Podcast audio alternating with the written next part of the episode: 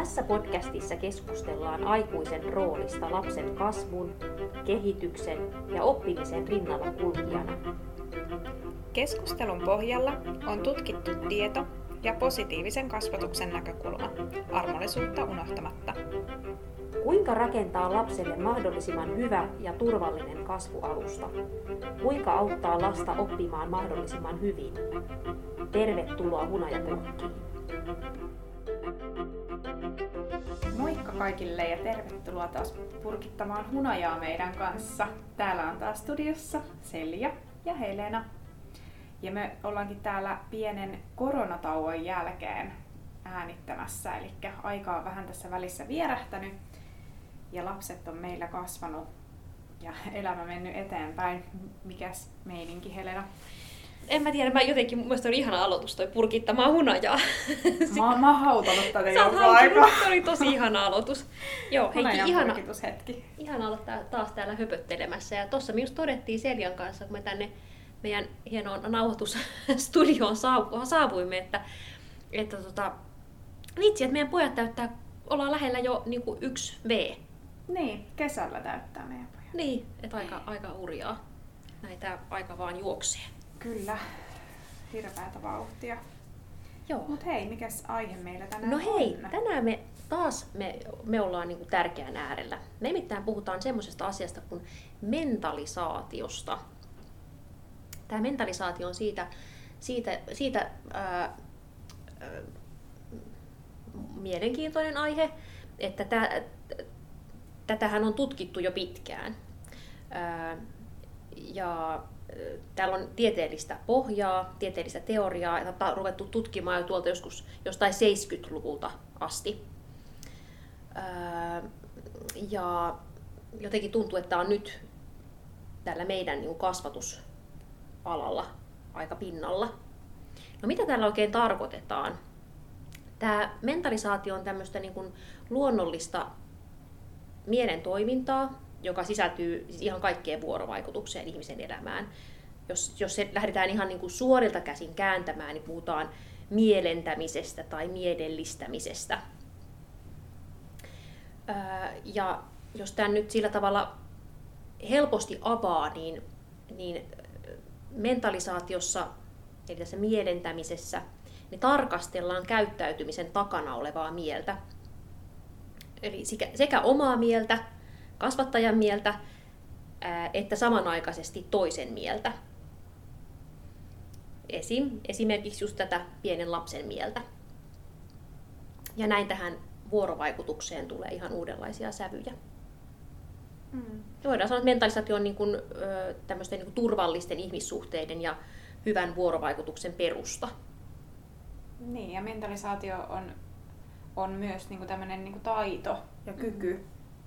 Just nähdä sekä sinne oman, oman käytöksen että sen toisen ihmisen käytöksen taustalle. Ja sitten jotenkin niin kuin peilaamaan sitä siihen vuorovaikutustilanteeseen, että kuinka tämä mun käytös vaikuttaa ja sun käytös vaikuttaa ja miksi sä käyttäydyt noin ja miten se vaikuttaa muhun ja miten se vaikuttaa mun käytökseen. Et se on semmoista mielen peilaamista sit siihen tilanteeseen. Ja mun täytyy sanoa, kun me kohta mennään vielä syvemmin tähän aiheeseen, että, että mulla oli itse asiassa aika vieras tämä käsite. Ja musta tuntuu, että, että tätä ei ole niin mun opinnoissa, silloin kun mä opiskelin, niin tätä ei ole käsitelty, vaikka niin siis tällä käsitteellä vaikka sitten taas toisaalta tätä aihetta on kyllä käsitelty ja mä mm. koen, että tämä on tosi vahvasti läsnä omassa työssä ja omassa ammatillisuudessa. Mutta kun mä perehdyin tähän aiheeseen, niin mun piti jotenkin todella niin kuin pitkään lukea tästä, että mä osasin jotenkin erotella tämän niin kuin muista lähellä olevista käsitteistä. Että tämähän on aika lähellä mm, semmoisia käsitteitä esimerkiksi kuin metakognio tai mielenteoria tai lähellä empatia, kykyä esimerkiksi. Sosiaalista älykkyyttä. Sosiaalista älykkyyttä, kyllä. Et itsesäätelyä. Kyllä, kyllä. Tässä niin kuin yhdistyy tosi moni tämmöinen keskeinen käsite. Mutta sitten kuitenkin tässä on vähän oma sävy. On. Et katsotaan, että kuinka hyvin me saadaan se nyt ehkä avattua tässä. Sepä se, sepä se. Puhutaan niin tosi semmoista laajasta kokonaisvaltaista paketista, johon se sisältyy just toi kaikki, mitä sä puhuit. Hmm. niin kuin, jos puhutaan, tai että niin sosiaalinen älykkyys, se miten me ollaan ihmisten kanssa vuorovaikutuksessa, just empatia, tunteiden säätely, öö, mutta sitten just kaikki kognitiiviset osa-alueet, just se, että miten, miten, me, niin kuin, miten, miten me havainnoidaan, miten me muistetaan asioita, öö, kaikki tämmöinen niin tulee siihen pakettiin sitten myös mukaan. Mä ajattelin, että jos me lähdetään lähestyä tätä mentalisaatiota niin, että, että nyt kun me ollaan vähän niin kuin avattu tätä, että mitä tämä teoriassa tarkoittaa tämä mentalisaatio, niin öö, me voitaisiin lähteä miettimään vähän sitä, että, että minkälainen on mentalisoiva vanhempi tai kasvattaja, että mitä se niin kuin tarkoittaa sen kasvattajan osalta. Sitten voitaisiin miettiä taas sen lapsen kulmasta, että mitä on, minkälainen on mentalisoiva lapsi, ehkä vähän just ikävaiheittain, että minkälaisia asioita siihen mentalisointiin liittyy. Ja sitten vielä, että miten sitä mentalisointia voi kehittää sekä, sekä niin kuin kasvattajan että lapsen kykyä mentalisoida. Ja toki sitten tuodaan näitä esimerkkejä sitten mukaan Joo. rikastuttamaan tätä teoriapuolta. Ja vaikka me keskustellaan nyt tänään niin kuin varmaan just pääasiasta tästä niin kuin kasvattajan ja lapsen välisestä mentalisoinnista, niin kyllä mun mielestä on kuitenkin hyvä myös koko ajan vähän peilata sitä myös sinne aikuisten väliseenkin mentalisointiin, koska se on jotenkin...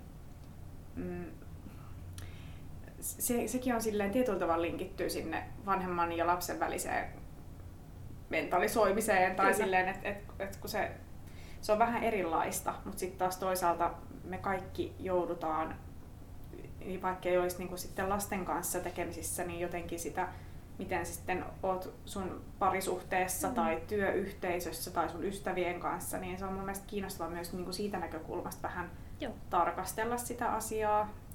Ja sitä itse tuli pohdittua tässä myös. Joo, tämähän on siitä tosi mielenkiintoinen, että tätä voi oikeastaan niin kuin heijastaa mihin tahansa ihmissuhteeseen. Kyllä. Tai, tai just niin kuin ryhmään, työyhteisöön, että et, et kun nämä mentalisoivat silmät saa avattua, niin, niin se, sitä pystyy tosiaan sitten kaikissa vuorovaikutustilanteissa hyödyntämään. Kyllä.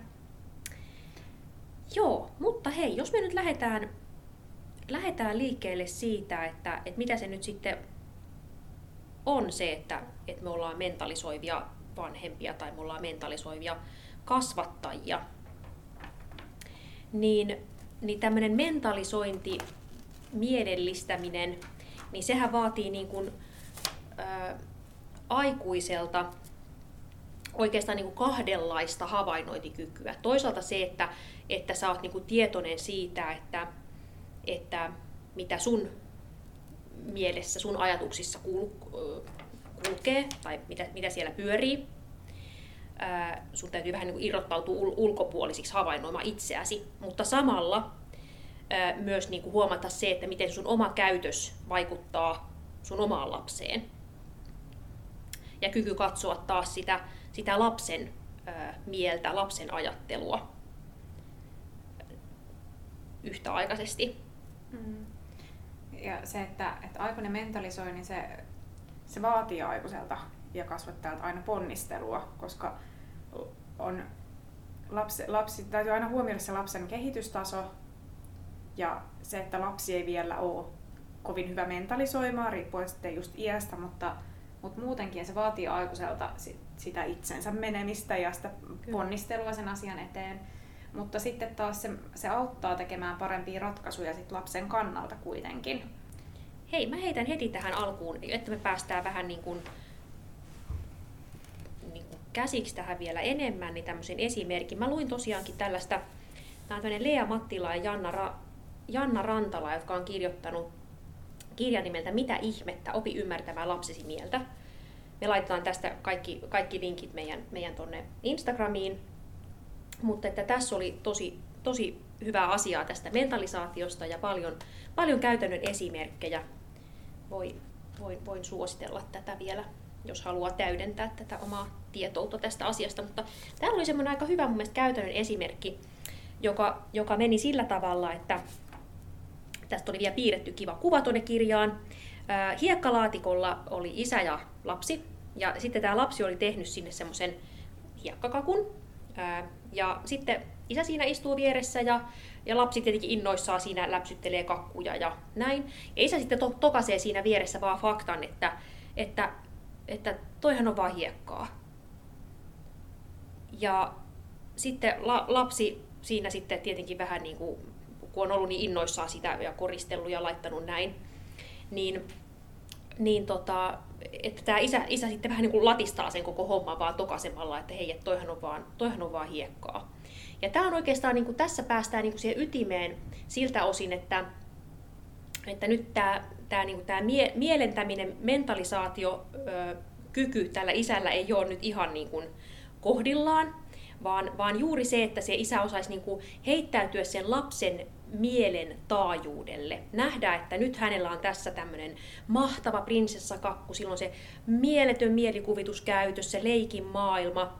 Ja, ja, ja niin kuin aikuinen lähtisi, lähtisi niin kuin mukaan siihen eläytymään ja ää, semmoisen leikillisyyden kautta ihmettelemään. Ja tällä lailla niin tavoittaisi sen lapsen mielen. Ää, ja nämä on just niitä semmoisia pieniä arjen, arjen tilanteita, jossa, jossa, lapsi, jossa aikuinen voi harjoittaa sitä mentalisointia.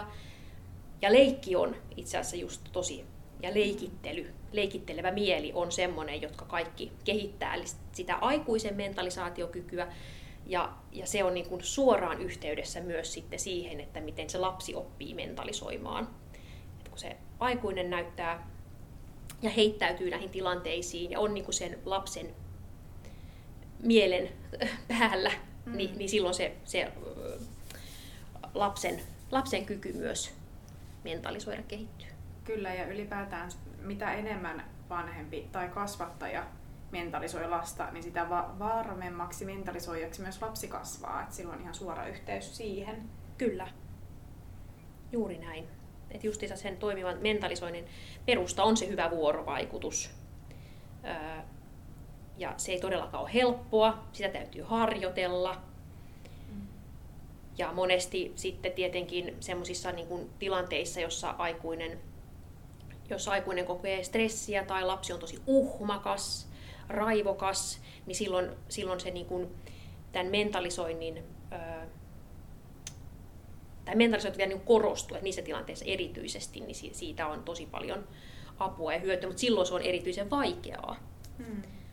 Joo, itse asiassa äh, luin, että tämmöinen Mirjam Kallad, do, dosentti Mirjam Kallad on kuvannut äh, kolme tapaa vastata tämmöisiin tilanteisiin, missä lapsi rikkoo rajoja. Ja tässä oli tämmöinen esimerkki, missä lapsi äh, kovasti riehuu eikä kuuntele niin kuin aikuisten ohjeita ja sitten siinä hässäkässä niin loukkaa polvensa. Ja sitten hän äh, kuvasi kolme tapaa, miten aikuinen voi niin kuin, suhtautua tässä, tähän tilanteeseen. Ja ensimmäinen oli se, että, että aikuinen ei tavoita sitä lapsen kokemusta. Eli siinä on päällimmäisenä se oma tunne, oma ärsytys ja oma mieli siitä, että äh, mitä toi, niin kuin, että, äh, että mitä tää oikein nyt tapahtuu ja mitä toi nyt oikein säheltää tuossa.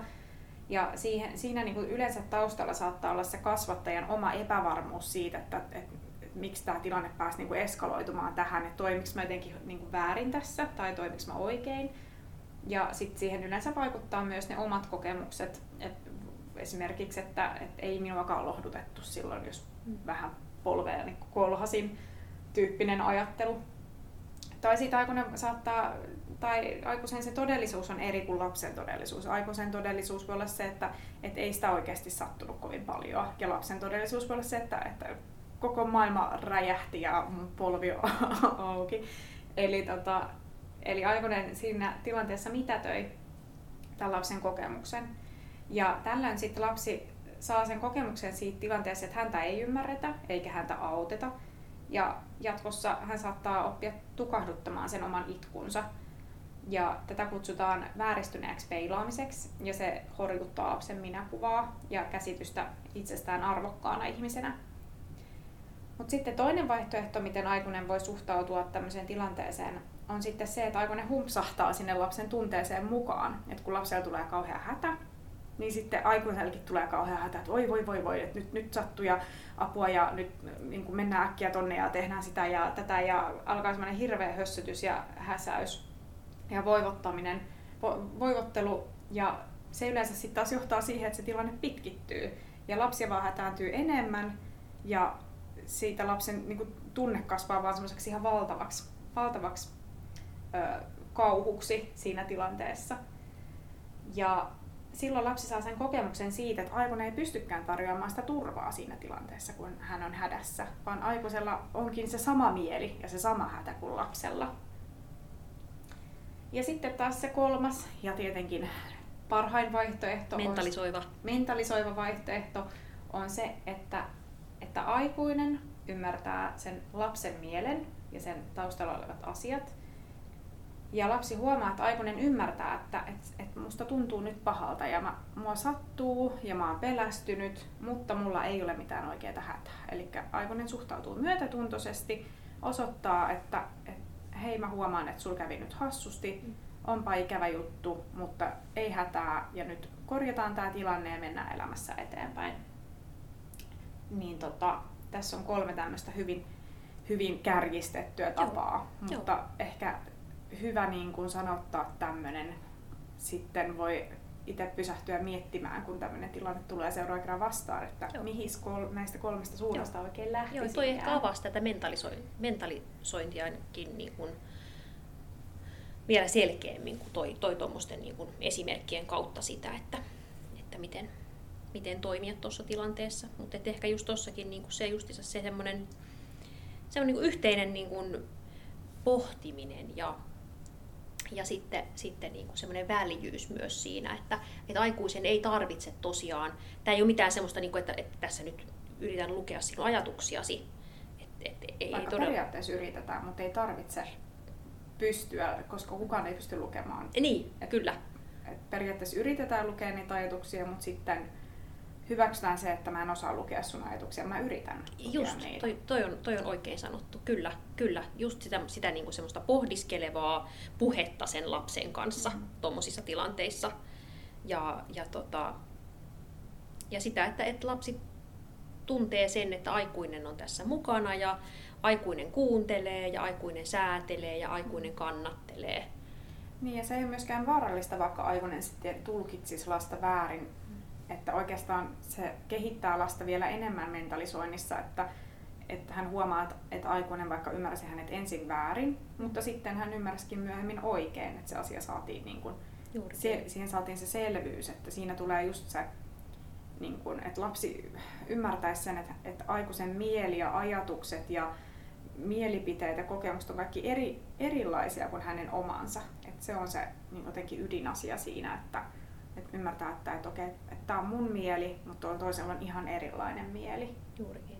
Joo, joo, joo kyllä. Toi, toi on justiinsa se mentalisoinnin rikkaus. Ja saati sitten, nyt me puhutaan vielä niin kuin tästä niin kuin aikuisen ja lapsen välisestä suhteesta, mm. mutta et sitten niin kuin vertaissuhteet, kaverisuhteet, että kuinka niin kuin sielläkin sitten, sitten tota, erilaisissa leikeissä ja keskusteluissa, niin tätä voidaan myös kehittää just niin, että, että, että lapsi esimerkiksi niin kuin meidän työssä, mm. kun me kokoonnutaan joka päivä piireille lasten kanssa, niin nehän on niin kuin ihan oiva tilaisuus mm. kehittää just tätä taitoa ja, ja sitä, että, että, että kaikki lapset tulee kuulluksi ja, ja sitten se, että, että lapset ymmärtää, että hei, että, että okei, että toi ajattelee näin tästä asiasta, mutta mä voin olla eri mieltä ja se on ihan mm. ok. Ja se on myös, niin kuin, miten me aikuisena suhtaudutaan siihen että me arvostetaan kaikkien lasten ajatuksia. Kyllä.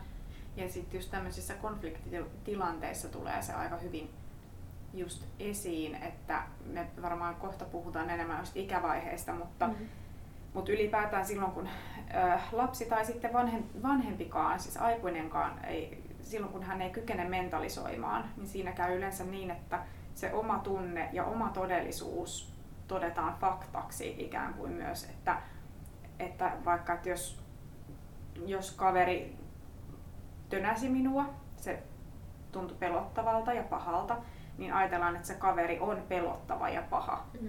Mutta keskustelun myötä aikuisen avulla voidaankin huomata, että, että sillä kaverilla olikin ehkä joku ajatus jostain leikistä, missä hän oli vaikka härkä ja tönäsi, tönäsi sitten siinä leikin tiimellyksessä toista. Että Et toisaalta just nämä niin lasten vertaistilanteet on tosi oivia mahdollisuuksia niin kuin kurkata sinne toisen mieleen. Joo. Niin totta tosiaan. Tosi hyvä. Tosi hyvin, hy- tosi hyvin todettu. Kyllä. Joo, hei mä voisin lukea vielä, tuossa mun mielestä oli niin hyvin tuossa kirjassa, mitä ne on laittanut tämmöisen kohdan, että vielä jos mietitään niin kuin tätä vanhempaa tai kasvattajaa, niin täällä sanon, mä luen ihan suoraan nyt tästä kirjasta tämmöisen pienen pätkän. Toisen mieltä on vaikea ymmärtää, jos ei ymmärrä omansakaan. Siksi kannattaa tutustua itseensä, elämän tarinaansa, tapaansa tuntea, ajatella, kokea ja muistaa. Vuosikymmeniäkin vanhat kokemukset voivat huomaamatta kuormittaa mieltä niin, että yhteys omiin tunteisiin ja kehoon katkeaa.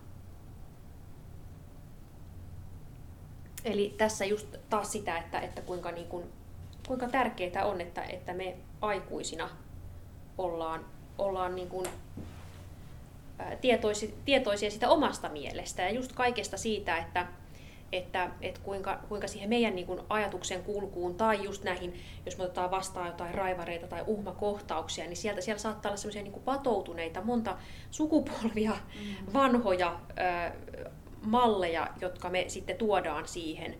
Kyllä. Ja näiden niin kuin purkaminen ja miettiminen läpi, niin sitten sä pystyt saamaan sen yhteyden ja, ja just päästä sitten sen toisenkin mielen, Mm. mielen taakse. Niin Ja- mun mielestä tässä vaan oli tosi hyvin se tuotu esiin. Kyllä. Ja just se on, toi on niin kuin iso aihe ja iso asia kurkata sinne omaan mieleen. Ja oikeastaan, jos oikein haluaa niin kuin sinne omaan mieleen mennä, niin, niin kaikista suorin reitti on niiden kaikkien vaikeimpien tunteiden kautta. Että, että sitä voi miettiä, että mist, mitä asioita, mitkä asiat hävettää mua, Mm. mitkä asiat pelottaa, mitkä tekee mut surulliseksi, vihaiseksi. Ja kun niitä alkaa sieltä purkaa omassa mielessä, niin alkaa löytämään ehkä semmoisia omia yhteyksiä sinne omaan käytökseen, että, että mitkä asiat herättää mussa tosi voimakkaita niin kuin tunteita ja sitten si- siinä niin kuin tunnekaappauksen aikana se oma mentalisaatiokyky romahtaa, etkä sä pystykään niin kuin siihen siinä tilanteessa. Kyllä. Et se tässä mentalisaatiossa on mun mielestä tosi tärkeä asia myös niin kun tiedostaa, että vaikka sä oot tosi hyvä mentalisoimaan. Esimerkiksi mä mietin, mietin tota itse sitä, että mä oon, koen olevani hyvä mentalisoimaan mun työssä lasten kanssa. Ja nykyään parisuhteessakin me mentalisoidaan mun puolison kanssa aika hyvin toisiamme. Me ollaan oikein yhdessä, yhdessä näitä asioita vuosien aikana opeteltu. ja tota, ja tota, näin. Mutta sitten on, elämässä on myös sellaisia semmoisia ihmissuhteita, missä se mentalisaatio on selkeästi vaikeampaa. Ja mä kovasti pohdin, pohdin tässä esimerkiksi sitä, että, että saattaa olla, että, semmoisissa traumaattisissa ihmissuhteissa esimerkiksi, jos on itse kokenut vaikka vääryyttä jonkun toisen ihmisen osalta, niin voi olla tosi vaikeaa vaikka olisi kuinka niin kuin tietoinen niistä asioista ja syistä siellä toisen käytöksen taustalla, niin silti voi olla tosi vaikeaa mentalisoida, Kyllä. jos tulee joku tilanne tämmöisen ihmisen kanssa. Ja toisaalta mä mietin kovasti myös sitä, että, että tarviiko aina sit myöskään pystyä siihen mentalisaatioon. Et tietyllä tavalla myös semmoinen, se on niin kuin yksi suojakeino, jos on vaikka kyseessä, että kun on vaikka tämmöisiä, tämmö, kun lapsella ei kehity mentalisaatiokyky, jos vanhempi on vaikka ö, huono mentalisoimaan ja saattaa olla uhkaava tai mm, vaikka just kohdella kaltoin tai muuta, niin, niin, niin se silloin lapsella yleensä kehittyy semmoinen suojamekanismi. Että hän niin kuin sillä, että hän ei mentalisoi, niin hän suojelee omaa mieltään, koska se on tosi pelottavaa, jos tietää, että, että tuo vanhem, tai että se, mikä se vanhemman niin kuin käytöksen taustalla saattaa olla tosi pelottavia asioita, niin silloin se ei pääse kehittymään myöskään se mentalisaatio. Mä nyt peilasin tuommoiseen esimerkkiin, mutta mä tarkoitan sitä, että, että ihan niin kuin aikuisten välisissäkin suhteissa saattaa niin kuin esiintyä tämmöistä samanlaista Kyllä. suojaamista. Ja se on Kyllä. toisaalta mun mielestä myös ihan täysin niin kuin ok, ettei Mm. aina tarvitse ollakaan niin kuin omien tunteiden ja muiden tunteiden päällä ja jotenkin niin kuin jotenkin niin järkevästi siinä mentalisoimassa. Kyllä. Et siinäkin jotenkin semmoista armollisuutta. Ehdottomasti, ehdottomasti. Just se, että me ei olla mitään robotteja, me ei olla mitään koneita, me ollaan niin kaikilla tunteilla eläviä ihmisiä.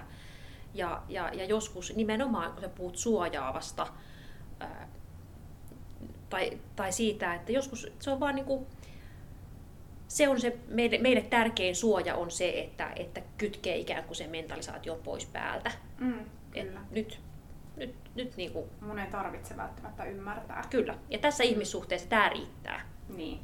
Et sitten taas niin kun, äh, kun on kyseessä, että on itse aikuinen ja Mm. toinen on lapsi, Kyllä. niin se on sitten siinä mielessä eri asia, että me ollaan vastuussa siitä, että miten lapset oppii mentalisoimaan.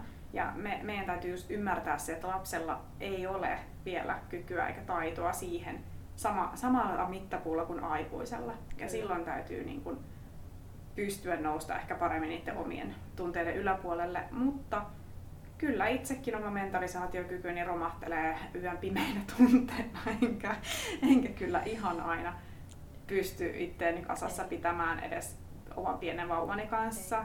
Mutta tota, et, et, et se mentalisaatiokyky on niinku hyvin semmoinen helposti romahtava silloin, kun niinku on väsynyt, on paha mieli, tulee vahvoja tunteita. Et, että tota, mutta et, et sen, että tiedostaa sen ja sitten ne tilanteet menee myös nopeasti ohi ja sitten pystyy niinku taas palauttamaan itsensä ja miettimään, että niin totta tosiaan, että nyt ihan oikeasti. Nimenomaan. Hän ei ole aikuinen, hän on lapsi Juuri. ja mä en voi niin kuin, jotenkin asennoitua häneen sillä tavalla Kyllä. myöskään. Ja nyt mun täytyy taas pikkasen yrittää. Nimenomaan, mutta toihan on semmoinen niin jälkipyykki, jälkimentalisaatiokin on, on niin kuin mentalisaatiota, että jos sä siinä oikeasti siinä niin kuin yön pimeänä tuntina, kun sä oot herännyt just tunti sitten viime, edellisen kerran ja sitten jos se, se mentalisointi ihan toimii, niin se on niin kuin ihan enemmän kuin, enemmän kuin ymmärrettävää, mutta se, että sä niin kuin vaikka aamulla ymmärrät sen tai päivällä tai jossain vaiheessa, Mm. että hei, että okei, se, semmoinen tuli, se meni ja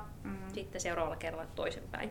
Mutta sen mä haluan vielä, vielä tuohon, mitä mä sanoin, että Mm. aikuisen, aikainen aikuisen välisistä sen, että, että se on myös työlästä, että jos sä yrität mentalisoida jossain konfliktitilanteessa toista ihmistä, mutta se toinen ei yritä yhtään mentalisoida, tai että hänellä ei ole kykyä mm. mentalisoida takaspäin, niin sekin voi olla tosi uuvuttavaa. Kyllä, Et sitäkin kannattaa sitten niissä hankalissa tilanteissa ehkä pohtia, että mikä se toisen kapasiteetti siihen mentalisointiin sit on. Kyllä. Se voi myös sit vähän tuoda uutta näkökulmaa siihen tilanteeseen. tosi hyvä. Tämmöistä kaikkea mä Joo, pohdiskelin. kun ihan todella oli- hyvää, todella hyvää pohdintaa. pohdintaa. Joo. Joo. Tässä, tässä niin kuin tuossa kirjassakin tu- tuotiin esiin just sitä, että, että mentalisointi ei ole mikään semmoinen niin kerran saavutettu asia tai Mm. taito, vaan että se kehittyy koko ajan ja se romahtelee aika ajoin. Kyllä, meillä kaikilla. Niin, meillä kaikilla. Ja se niin kuin kuuluu tähän prosessiin. Kyllä. Niin tota, Mä Joo. tuota vähän listasin tuommoisia asioita tuommoisesta mentalisoivasta työotteesta, että mitä siihen sisältyy. joo, Mä voisin niistä muutaman mainita. Joo. Ö, ainakin to, tosiaan tämä sensitiivisyys, eli se herkkyys toisen. Eli nyt puhutaan lapsesta, niin, Mm. Niin lapsen näille viesteille ja tunteille. Ja sitten semmoinen niin kuin myönteinen uteliaisuus sitä, että mit, niin kuin lapsen näkökulmaa kohtaan, että hei, että mitä sä oikein, niin kuin, että mitä sä ajattelet, mi, miltä susta tuntuu, mitä, millainen leikki sulla on nyt menossa ja että ollaan niin kuin oikeasti uteliaita siitä, että mitä sä oikein niin kuin ajattelet. Mm. Ja tosiaan sitten se, että ymmärretään lapsen mielentilat erillisinä omista mielentiloista, että tämä lapsi tuntee eri lailla siinä tilanteessa. Lapsihan harvoin pystyy ymmärtämään, tai varsinkaan pieni lapsi niin, että aikuisen tunteita siinä tilanteessa. Ei lapsi pysty ajattelemaan, että, tosta tuntuu nyt varmaan tuolta, kun mä käyttäydyn näin. varsinkin jos puhutaan niin kuin Ihan pienestä, pienistä. ihan pienistä Niin. lapsista. Mun mielestä oli jo, aika monesti tuli esiin, että se on niin kuin neljästä vuodesta eteenpäin, Niin, kun lapsi kyllä. pystyy niin kuin ymmärtämään, että minulla on oma mieli ja toisella oma Niin. mieli. Eli voisi miettiä just Mm. sitä, että jos on kaksi kolmevuotias lapsi, joka kiukuttelee ja pyörii kuin päkkärä Mm. siellä niiden vaatteidensa kanssa lattialla, niin ei se lapsi vielä kykene ajattelemaan, että kun mä toimin näin, niin se tuntuu nyt tuosta mun vanhemmasta, niin se tuntuu nyt ärsyttävältä. Niin Ei. se ei vielä ole niinku kykyä siihen Ei suoranaisesti. Ei, juuri näin. Kyllä. Mutta et, et nähdään tosiaan ne mielet erillisenä ja sitten semmoinen ihan hyvän taht, niin kuin ylipäätään hyvän tahtoinen asenne muita ihmisiä kohtaan kuuluu mentalisoivaan työotteeseen.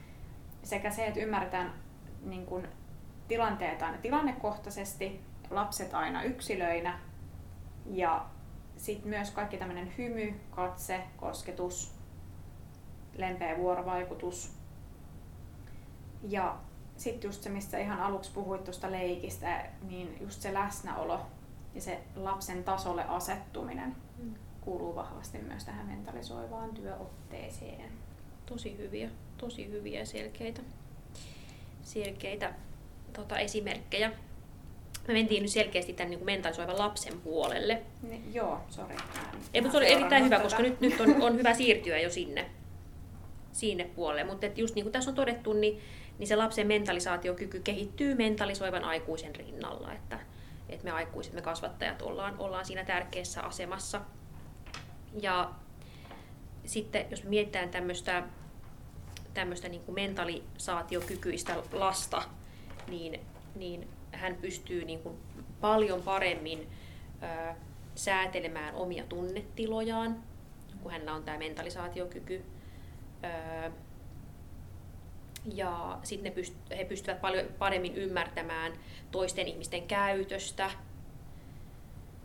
Ja tulee sillä tavalla niin kaverisuhteissa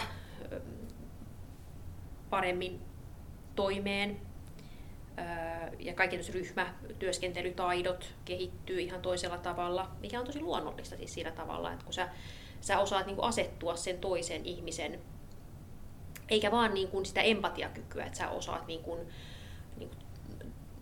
tunteita ää, havainnoida tai, tai että miltä toista tuntuu, eikä, eikä vaan sitäkään, että, että, että niin kuin,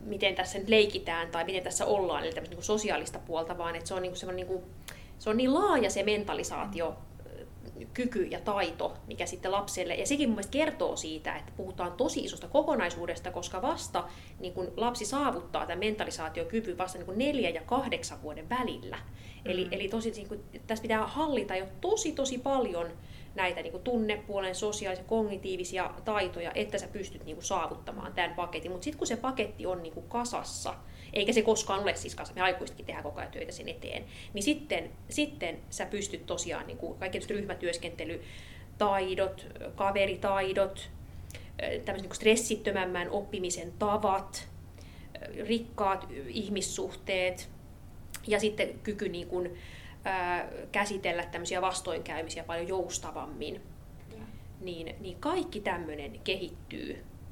Ja tä, tämmöiseen kaikkeen lapsi saa työkaluja, kun on tämä mentalisoiva mieli mukana siinä. Voitaisiin ihan sivuta tälleen lyhyesti.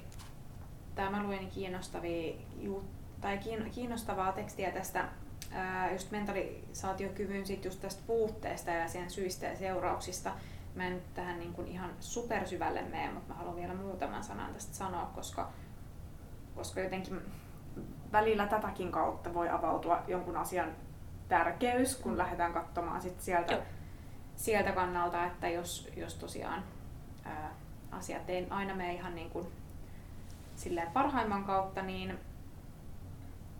niin puutteellinen mentalisaatiokyky on niin kuin yhteydessä varhaisiin traumakokemuksiin, ja sitten taas just myöhemmin niin haasteisiin elämänhallinnassa ja ihmissuhteissa. Ja silloin myös yhteys ihan psyykkisiin häiriöihin ja päihdeongelmiin asti.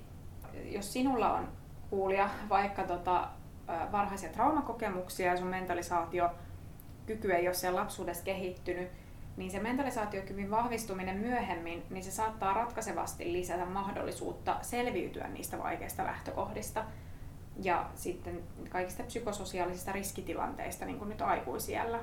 Se, siitäkin näkökulmasta sitä on hyvä miettiä.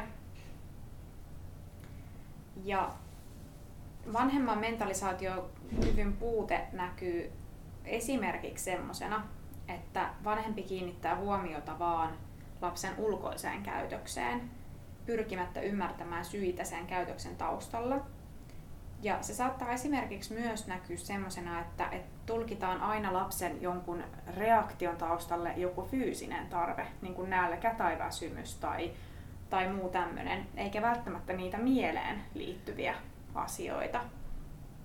Ja tämä taas sit yleensä saattaa johtaa siihen, että, että vanhempi eh, niin kuin keskittää huomionsa hyvin tämmöiseen konkreettisiin fyysisten tarpeiden niin kuin seuraamiseen, että kuinka paljon sä syöt ja kuinka paljon sä nukut ja muuta. Et, et niin kuin nämä totta kai kiteytyy ja kuuluu siihen niin kuin vanhemmuuteen myös, totta kai nämä asiat, mutta sitten se, että, että, että jos, se, jos ei ole sitä mentalisaatiokykyä suhteessa lapseen, niin se saattaa jäädä vaan tälle ikään kuin, voisi sanoa niin perushoidolliselle tasolle. Joo.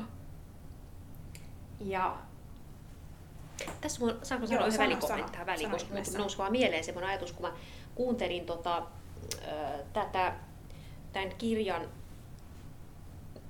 kirjoittajia Leija Mattilaa ja Janna Rantalaa myös tuolta YouTubesta löydin, löysin heidän, heidän tämmöisiä niin kuin webinaareja tai niin kuin liittyen tähän kirjaan. Ja mun mielestä se oli jotenkin hauskaa, että miten, miten se lähti se heidän ajatus kirjoittaa tuo kirja. Tuli siitä, että, että tota, kun on hirveästi tämmöisiä vauvakirjoja vauvavuodelle, ja sitten ne asiat, mitä asiat, mitä siellä vauvakirjoissa yleensä on, nehän liittyy just tämmöisiä, että no miten uni ja milloin oppii kävelemään ja mitä syö ja milloin hampaa. Tosi tämmöisiä just, just näihin tällaisiin mm-hmm. seikkoihin. Kun sen sijaan olisikin semmoinen kirja, missä oikeasti mentäisiin vähän se mielen taakse, että minkälaisia niin kuin, mitä sillä, mitä, se, mitä sillä vauvalla on, on, on niin kuin mielen, mielen takana tai mielen päällä kun se vaikka jokeltelee iloisesti, tai milloin se aloittaa sen iloisen jokeltelun, tai kun se saa niitä hirveitä raivareita. Ja näitä jotenkin, nä, tämmöisiä kysymyksiä olisikin siellä vauvakirjassa. Niin se avaisi, niin kuin, niin kuin saisi vanhemmatkin ajattelemaan. ajattelemaan. Ja sillä tavalla se vanhemmankin mentalisointikyky niin kuin, laitettaisiin niin kuin, ihan toisella tavalla ne kanavat auki. Toi on totta ja jotenkin mä niin kuin nyt, nyt tällä taas tästä välikommenttina vaan mm. se, että et, et mun mielestä ei missään nimessä ole vikaa kaikessa täm, tämmöisessä keskustelussa paljon, kun puhutaan vauvavuoden asioista, niin se pyörii paljon näiden asioiden, just näiden syömisen ja nukkumisen se on ja tosi muiden. Luonnollista. Se on tosi luonnollista, Joo. mutta ehkä niin kun yksi syy, minkä takia me lähdettiin tekemään tätä podcastia on myös se, että et mulla itsellä niin välillä tuntuu, että mä kaipaisin enemmän keskustelua oikeasti näistä niin kun, mielen asioista ja siihen niin kun, kun niin kun vauvavuoden aikana lapsen niin kuin lapsella tapahtuu paljon muutakin kehitystä kuin vaan vaikka motorinen kehitys. Mm. Tai niin kuin, siis sillä, että siellä tapahtuu niin paljon semmoista älyllistä ja emotionaalista kehitystä ja kielellistä kehitystä ja kaikkea, mikä jatkuu näiden seuraavien vuosien aikana semmoisena pitkänä jatkumona, niin jotenkin, että niihin asioihin enemmän niin kuin vielä saataisiin jotenkin sitä fokusta. Tosi koska vanhe, mun mielestä niin kuin kaikista tärkeintä totta kai perustarpeet pitää tyydyttää ja näin, mutta kaikista tärkeintä kuitenkin, kun mietitään, mietitään niin kuin elämää taaksepäin, niin, niin on se, että, että miten, millaisia tunteita jää hmm. sieltä sun lapsuudesta, mill, millainen on ollut se niin kuin tunnetasolla se turva Kyllä. sun vanhempiin nähden, onko sua ymmärretty, onko sua kannustettu, niin kuin tämmöiset asiat ja onko, onko vanhempi yrittänyt ymmärtää, mitä sä ajattelet? Kyllä. Onko se leikkinyt sun kanssa? Millaisia leikkimuistoja on vanhempien kanssa? Niin, Tämä nyt lähti ihan ei, mutta ei, mut toi, ei, mut, ei, ei lähtenyt. Nyt me ollaan ytimessä oikeastaan. Niin, no Nyt niin. me ollaan niinku siellä, just Kyllä. siellä, missä meidän pitää olla, koska, koska noi on, noi on niinku niin perustavanlaatuisen tärkeitä Tärkeitä. asioita, jos mietitään ihan, niinku, tai siis ei, eikä, eikä vaan mietitä, vaan, vaan, vaan niinku sitä lapsen mielenterveyttä, mm. ja sitä niin kuin pohjaa sille, sille niin kuin, ö, terveelle, terveelle mielelle. Ja silloin kun se mieli on, niin kuin, se on turvaisa ja terve ja, ja se saa just tätä läsnäoloa ja, ja sitä kuunnellaan, niin se antaa niin, kuin niin superpohjan kaikelle. Kyllä. Ja myös sitten, mitä elämässä tulee. Ja myös sitten just kun lähtee kurkkaa sinne jotenkin omaan, o- omaan mieleen ja omiin asioihin siellä taustalla, niin mm niin ehkä niin kuin näiden asioiden kautta pystyy myös sit oppimaan sellaista itsemyötätuntoa. Kyllä. Niin kuin mä koen, että tosi moni mun ikäinen, mun ystävä esimerkiksi tällä hetkellä mm. käsittelee paljon omaa lapsuuttaan ja omia mm. traumojaan ja omaa mielenterveyttään. niin jotenkin se, että, että kun ymmärtää sen, että mistä ne asiat tulee ja osaa niin kuin erotella niitä, niin se myös saattaa niin kuin antaa sit meille sekä niin kuin omaan elämään, mutta myös meidän vanhemmuuteen paljon semmoista Kyllä.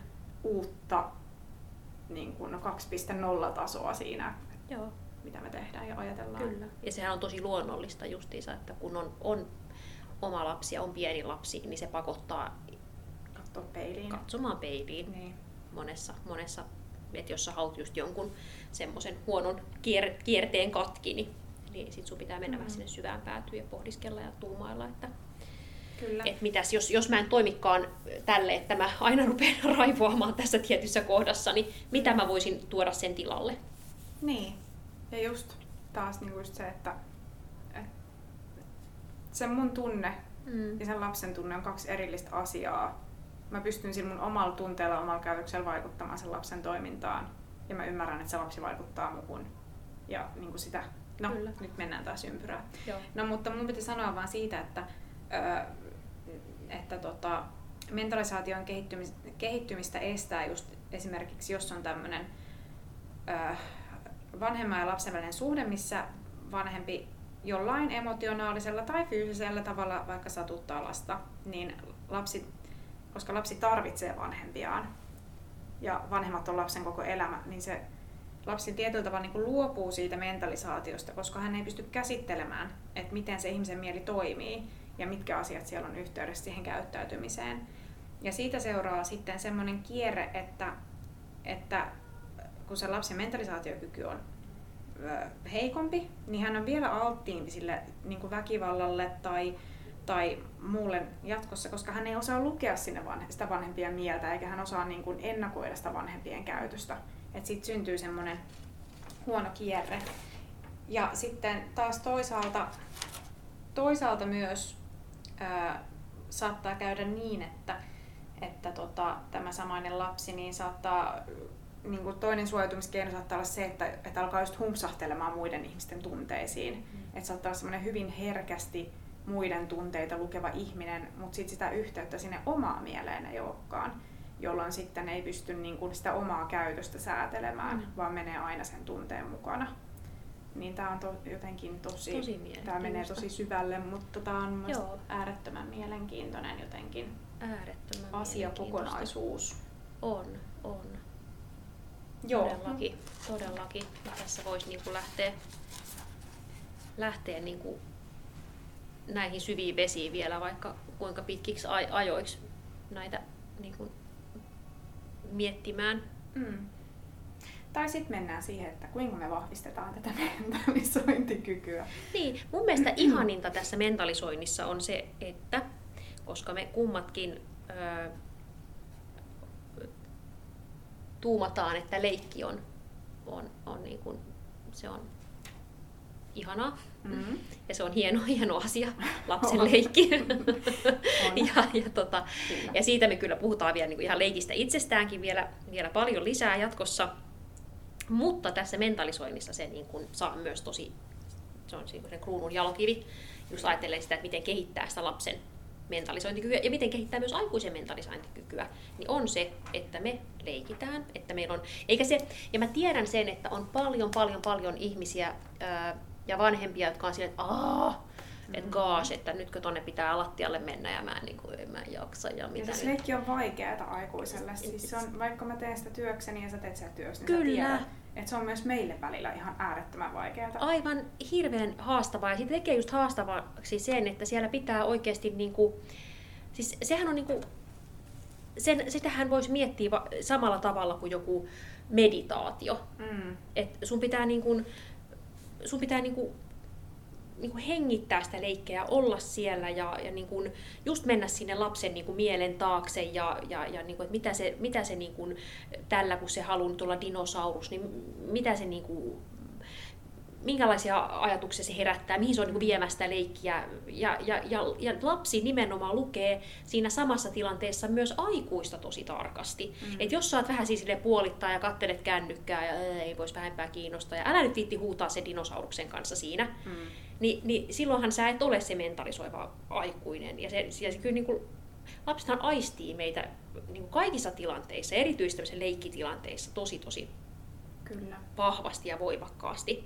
Mm. Mutta se, että, että jotenkin, että siihen niin kun heittäytyisi siihen leikkiin, niin, niin se kehittää se lapsen mentalisointikykyä, mutta ihan vaan itsessään se, että sulla on semmoinen niin kuin, niin kuin leikkisä, vähän hassutteleva mieli. Että kuinka monta kertaa mäkin olen työssäni ohittanut sellaiset hirveät raivot jossain siirtymätilanteessa tai jossain pukemistilanteessa ihan vaan sillä, että sä et lähde niin kuin siihen lapsen sellaiseen uhmaan tai kiukkuun mukaan. Niin. Vaan että sä vähän niin kuin, sä näet, että okei, että nyt, nyt niin kuin mä en haluaisi vaikka laittaa niitä iänikuisia kurahousuja jalkaan, mutta sä niin kuin kierrät, sä rupeatkin niin kuin, jotenkin ju- jututtelemaan tai hassuttelemaan ihan pienten lasten kanssa loruttelemaan, laulamaan, niin sillä tavalla se lapsen niin kuin mieli tarttuu ihan uusiin asioihin. Se voikin ruveta silleen laulaa mukana tai hei, et niin norsu tai jotain. Mm. Ja sitten se lähteekin se, niin kuin se homma menee vähän niin kuin sivuteitse se pukeminen siinä. Niin ja sitten just tuommoisessa pukemistilanteessa tulee sekin mieleen, että,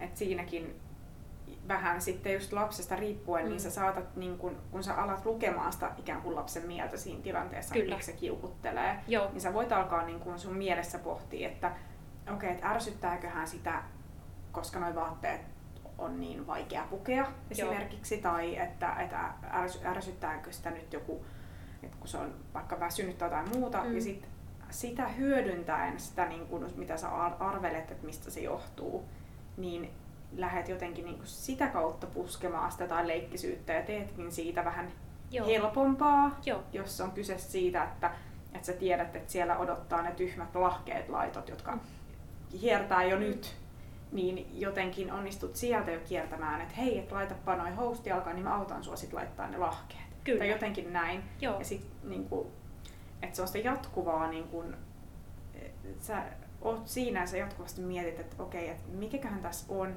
ja mikä, mitä mä voisin niin Joo. just ohittaa tämän tunteen, juuri näin, jotta me päästään yhdessä sille hyvillä mielin sinne. ulos. Niin. Joo, tosi Et- hyvä. Mutta se on semmoista niin kun jotenkin, musta tuntuu, että, että mentalisaatio on, on niin kuin meidän, meidän työssä, meidän ehkä ammattitaidon niin kuin kulmakivi, Se on totta. koska meidän työ on just sitä, että me jatkuvasti pohditaan, mikä sen lapsen käytöksen taustalla on, Kyllä. varsinkin erityisopettajina. Kyllä. Ja mä haluan kohta puhua vielä tästä erityisyydestä tähän Mm. liittyen, koska se on myös mun mielestä ihan oma juttunsa. Mutta niin kuin se, että että jatkuvasti mietit, että okei, että että näissä tilanteissa meillä on mennyt tosi hyvin ja näissä tilanteissa meillä on ollut haasteita. Mm. Miksi meillä on mennyt näissä tilanteissa hyvin? Mitä siellä lapsen mielessä on, että tämä on mukavaa? Kyllä. Miksi nämä tilanteet on haastavia ja miten me voitais, mikä olisi sen niin kuin lapsen semmoinen kiinnostus, mitä kautta me voitaisiin niin kuin harjoitella tätä vaikeaa asiaa. Ja sitten jotenkin niin kuin siinä yhdistyy se kaikki, kaikki niin kuin tieto siitä pedagogiikasta, oppimisesta Kyllä. ja näin, mutta kuitenkin se keski on siinä, että sä koko ajan tulkitset sitä lapsen mieltä. Kyllä. Että se on jotenkin ihan niin kuin, Joo, se on, se on, se on, se on, niinku se, se on tosi, se on keskiössä siinä. niin. Mutta jos se jää pois, Joo, niin sä voit olla niin kun, jos, tai että se, on, niin se jää semmoisella niin kun analysoivaksi, mutta pinnallisella tavalla kyllä. jotenkin silleen, että et ei niin yritetä jotenkin ymmärtää niitä motiiveja tai tunteita esimerkiksi siellä taustalla, taustalla ja taitella vaan vaikka taitoja, Kyllä. niin se, silloin, silloin ei päästä sinne kovin syvälle. Toi on tosi hyvä. Toi on tosi hyvä. Kyllä, kyllä. Ja just se, että, että, tota, että aikuinen niin kuin, ei, ei mitenkään sillä, että hokkus pokkus, että aikuinen tässä nyt nopeasti vaan luovi ja mennään ohi tämän ja Mm. leikitään joku kuperkeikka ja sitten, ettei lapsi pääse yhtään niin kuin, niin kuin noinkin. kosketuksi.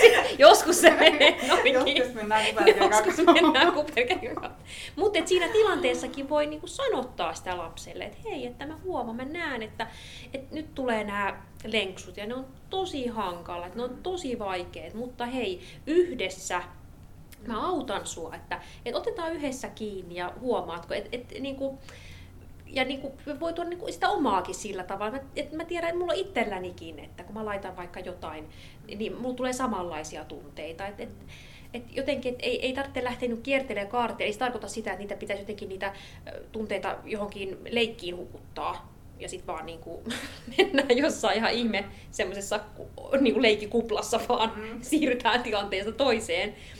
Mutta, mutta, niin kuin se, mutta se onkin se taitolaji justiinsa, että sä osaat niin kuin tuoda niitä sinne niin kuin oikeisiin kohtiin, mm. mutta sitten myös sitä sellaista, sitä, niin kuin, niitä realiteetteja ja sitä, sitä niin kuin sano, sanottaa sitä, sitä tilannetta sille lapselle. Kyllä, ja sitten se, sit se niin kuin nöyryys myös jotenkin sitä asiaa kohtaan, että mä en oikeasti myöskään osaa lukea niitä toisen ajatuksia. Aivan. Et se on niin kuin, se, se ei tee minusta niin kuin hyvää tai huonoa vanhempaa tai opettajaa, että osaako mä lukea toisen ajatuksia vai en, vaan se, että yritäks mä. Ja mm. sitten mitä, minkä, riippuen niin kuin minkälaisesta tai minkä ikäisestä lapsesta sit onkaan kyse, niin se, että et niin kuin, et antaisi sen lapsen mahdollisimman paljon kertoa sitä niin kuin mieltä, voi arvailla ääneen, että hei, mm. olisiko kyse tästä, tuntuuko susta tältä, jos lapsi sanoo, että ei tunnu siltä, niin sitten niinku hyväksytään se, että, että okei, että susta ei tunnu tältä, no entäs tuntuuko susta jotain muuta sitten? Kyllä. Että jotenkin niinku kunnioitetaan sitä niinku lapsen mieltä myös. Että mä näen ehkä vähän sen vaaran, niin kun men, jos ajatellaan mentalisaatiota, että voi myös niin kun käydä niin, että lähdetään viemään sitä liian pitkälle siinä, että, että aletaan sanottamaan lapselle hänen tunteitaan mm miltä aikuinen ajattelee, että mm. hänestä tuntuu. Mm. Eikä sitten enää huomioidakaan sitä, että, että, että lapsi on silleen, että ei, että en mä Nimenomaan. ajattele noin. Kyllä, ja Et, siinä justiinsa niin. se, että, että, niin kun, että niitä voi suoraan kysyä lapselta. Kyllä. Eikä vaan heittää niin olettamuksena, että, että mm. nyt mä huomaan, että sä oot vihainen. Ja voi lapsi että ei, ei tää on vihaa. Niin. Että et, et, tää on jotain muuta. Tää on vaikka suru ja suru ja viha on kaksi eri, eri asiaa. Kyllä. Ja, ja sitten tuli just sekin mieleen, että, että tosi paljon on semmoisia tilanteita jotenkin, että näkee kaukaa, että tapahtuu lapsiryhmässä jotain, mikä herättää, joka nostaa aikuisen karvat pystyyn mm. ja sitten sä ryntäät sinne tilanteeseen ja oot silleen, että, että, että älkää heittäkö sitä tai tehkö tätä. Kyllä. Ja sitten lapset pysähtyy ja katsoo sua ihan ihmeessä, että et, et, mitä, et, et, mutta kun me ollaan nyt näitä taikureita ja Joo. me heitetään näitä taikapalloja. Kyllä. Et, et sit niin kun aivan, heillä oli joku ajatus sieltä taustalla, jota minä en tavoittanut. Juurikin. Ja niin kun tässä tullaan taas siihen myönteiseen uteliaisuuteen, että mm-hmm. hei, että et, et mitä, te, niin kun, mitä, mitä te leikitte, niin. mitä te teette, mikä Just. teidän ajatus on tässä taustalla. Kyllä. Ja sitä kautta sitten katsotaan, että onko se semmoinen leikki, mitä voi jatkaa vai ei. Juuri näin. Joo. Ja toi on muuten just sitä, mitä näkee paljon just päiväkotimaailmassa. Todella on just paljon. sitä, että aikuinen vaan niin kuin rätätätä niin tulee siihen niin. tilanteeseen sillä tavalla tosi latistavana ja sieltä ylhäältä käsin niin kuin vaan, että mikä, et just jos siellä niin kuin, mm, melutaso nousee tai tulee sitä mm. fyysistä edehdintää, juoksemista, jotain, jotain tulee, joka, joka sitten täytyy saada niin kuin nopeasti katkaistua. Niin, niin. Sitten, sitten niissä tilanteissa juuri se, että, että aikuinen osaisi mentalisoida ja vähän niin, niin kuin miettiä, että hei, että, että heillä voi olla, että siellä on ollut joku ajatus taustalla tähän kaikkeen, että, siitä, että se kuuluu siihen leikkiin. Ja se voi sitä auttaa keksimään lasten kanssa yhdessä jonkun vähän rakentavamman tavan Juurikin. jatkaa sitä heidän leikkiä. Juurikin. Ilman sitä jotakin vaarallista Joo ulottuvuutta siinä leikissä. Kyllä, ja se on se justissa sitten, kun aikuinen toimii, niin, niin, niin tota, näin, niin se heijastuu sitten siihen lapseen. Jos mietitään vaan, miten se mentalisaatiokyky kehittyy, niin se kehittyy just niin, että se aikuinen on siinä näyttämässä sitä hyvää, hyvää mallia. Kyllä. Sitten mä kovasti pohdin, kun mä näitä mm. asioita luin, niin just tätä niin kuin, ää, erityisyyttä ja sitä, että kun on me työskennellään sun kanssa pääasiassa siis lasten kanssa, joilla on jotain erityisen tuen tarvetta.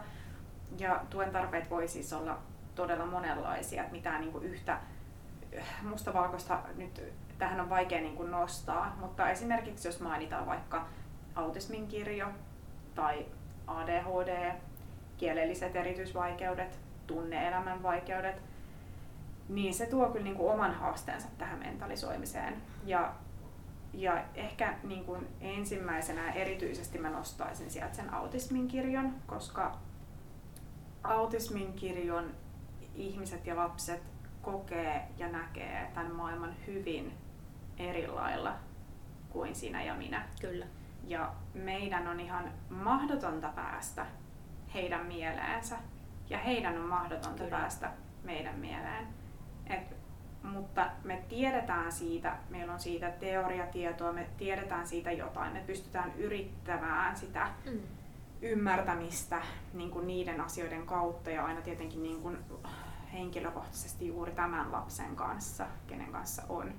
Mutta, mutta et musta tuntuu, että lapset, kenellä on erityisyyttä, millä tahansa saralla, kokee usein ja useimmin kuin muut lapset, että heidät, heitä ei ymmärretä tai että heidät ymmärretään väärin.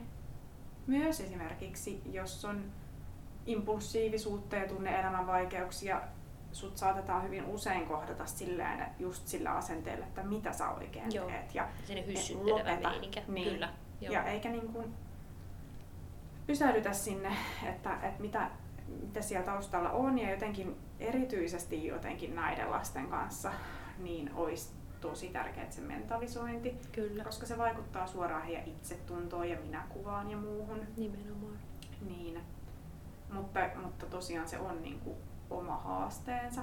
Se on, se on kyllä. Et jos miettii, että tämä mentalisointi ihan niin kuin, tai että tämä on lasten kanssa, se on, siinä on niin omat haasteensa ja just nimenomaan se, että, että, että jos siihen liittyy negatiivisia tuntemuksia tai siihen liittyy jotenkin stressiä, mi- mikä, mikä, minkä monet saattaa kokea tosi stressaavaksi, on justiinsa se, että jos saat vaikka, saat vaikka lapsiryhmässä, jossa on erityisen tuen tarpeessa olevia lapsia, ja, ja, ja jokaisella on niin ne omat omat juttunsa ja se voi olla hyvinkin semmoinen niin levoton Mm.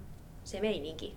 Niin silloin niin kuin se helpoin tapahan aikuisella on se, että sä vaan niin kuin laitat niin kuin homman niin kuin pakettiin ja sä, Mm. sä saat, niin kuin, sä saat semmoisen niin nopean öö, öö, niin kuin laastarin siihen Joo. Tilanteeseen Niin sillä.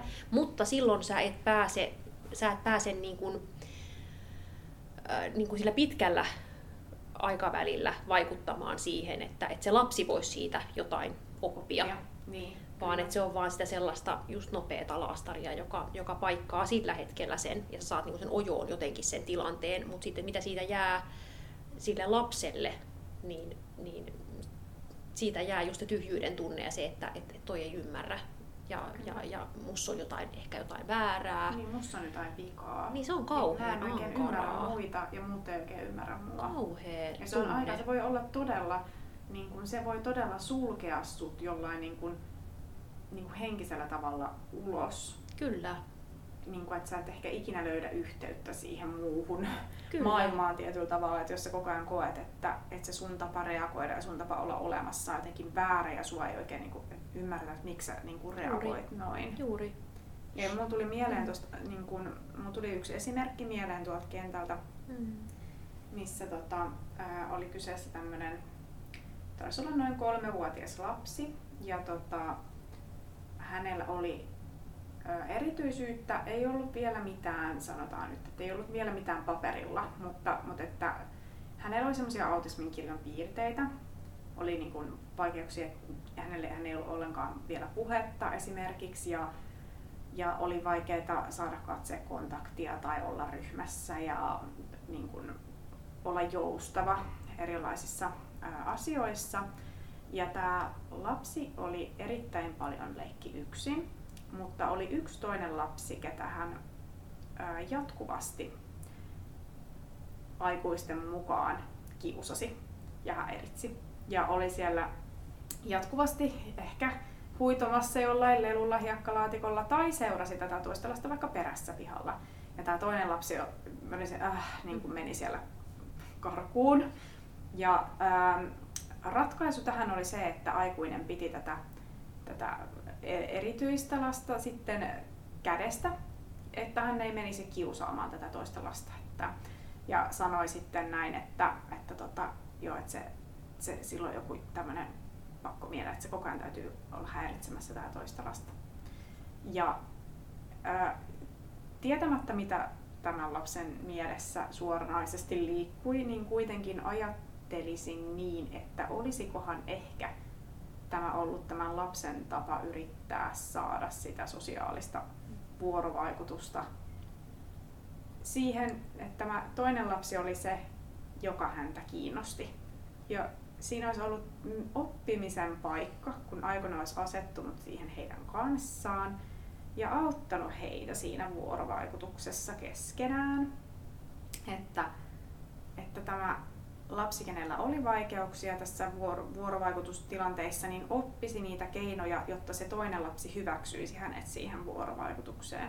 Me voitaisiin pikkuhiljaa ruveta niin paketoimaan tätä meidän tämänkertaista, tämänkertaista podcast-jaksoa kasaan, mutta annetaan vielä loppuun semmoista tosi käytännönläheiset tärpit siihen, että, että mitä se niin kuin sitten, minkälaisia työkaluja voitaisiin antaa ää, kasvattajille, jotta he pääsisivät oikeasti harjoittamaan tätä mentalisaatiota lasten kanssa. Kyllä. No muutama asia me ollaan jo sanottukin ääneen. Se leikki on, Kyllä. mistä puhuit paljon, on, si, si, se on yksi ihan oleellisin asia. Mut sitten äh, esimerkiksi tulee mieleen, että, että paljon just satujen, näytelmien, vaikka lastenohjelmienkin kautta pystytään just harjoittelemaan sitä, että vaikka luetaan joku satu ja sitten keskustellaan sitä, että, että miksi, miksi sadussa Maija heitti Mattia vaikka, vaikka jollain tavaralla tai miksi, miksi Kari oli surullinen tai muuta ja sitten yritetään niin kuin lukea ikään kuin tämän kirjan tai näytelmän tai ohjelman niiden hahmojen mielen taakse ja pohditaan lasten kanssa, että mitä asioita siellä käytöksen takana voi olla. Ja tota, sitten ää, ihan ylipäätänsä tunnetaitojen vahvistaminen, itsesäätelytaitojen vahvistaminen, empatian vahvistaminen, siitäkin näistä, mä luulen, että me tehdään siitä varmaan myös jakso, Kyllä. mutta ylipäätään se, että, että just näytetään mallia, osoitetaan empatiaa muita ihmisiä kohtaan, sanotetaan sitä. Ja koska empatia on tosi lähellä mentalisaatiota ja tietyllä tavalla niin kuin avaa oven mentalisaatiolle ja mentalisaatio taas avaa oven sille empatialle, myötätunnolle. Että et he, ne menee niin kuin, he, ne hyvin rinnakkain. Joo. Yes. Mut lopetetaanko tämä tällä kertaa tähän? Jälleen kerran tähän. tuntuu, että me lähdettiin pitkän kaavan kautta, mutta ei se haittaa, koska meillä oli taas hyvä flow tässä keskustelussa. Meillä oli hyvä flow. Joo. Hei, kiitos Selja. Olipas tota mukava pienen tauon jälkeen taas päästä jutustelemaan. jutustelemaan. Joo. Ja jälleen kerran Instagramissa seuratkaa meitä, Podcast, ja sinne laitamme aiheesta materiaalia. Hyvä. Yes. yes. Moikka kaikille. Moikka.